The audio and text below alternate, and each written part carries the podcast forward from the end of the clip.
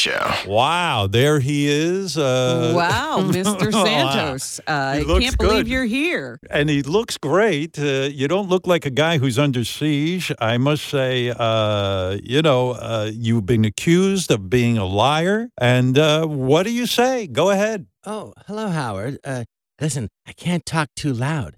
I'm in bed with uh, Emily Ratajkowski. Yeah, that's the ticket.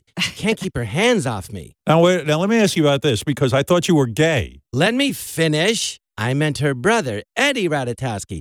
Yeah, that's it. I'm a male prostitute. And I'm also the third baseman for the Padres. It's all on my resume. Your resume is so sketchy. You claimed you went to NYU and you never went to NYU. Well, how could I finish college when the president asked me to fly to Pakistan and kill bin Laden? And, and what about the fact that you said your grandparents survived the Holocaust? What do you say about that? Well, I may have said that when I was playing that nasty drag queen, Georgina.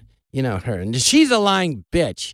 But look, look at it this way, Howard. Everyone who didn't die in the Holocaust survived it. See? Just like how I survived the potato famine of 1851. I'm very disappointed in you because I thought you were going to come. Everything you say right now sounds like just another crazy lie. No, no, it's it, okay. It, it, it's the truth. I swear. I swear in the life of my 12 kids. Just ask my wife, Mila Kunis, I mean, uh, Megan Fox.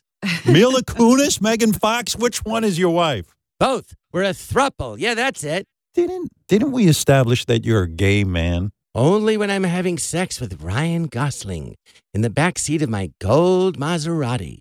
Bam, done. You ready to stop playing gotcha, Mike Wallace? Because I am. The Howard Stern Show.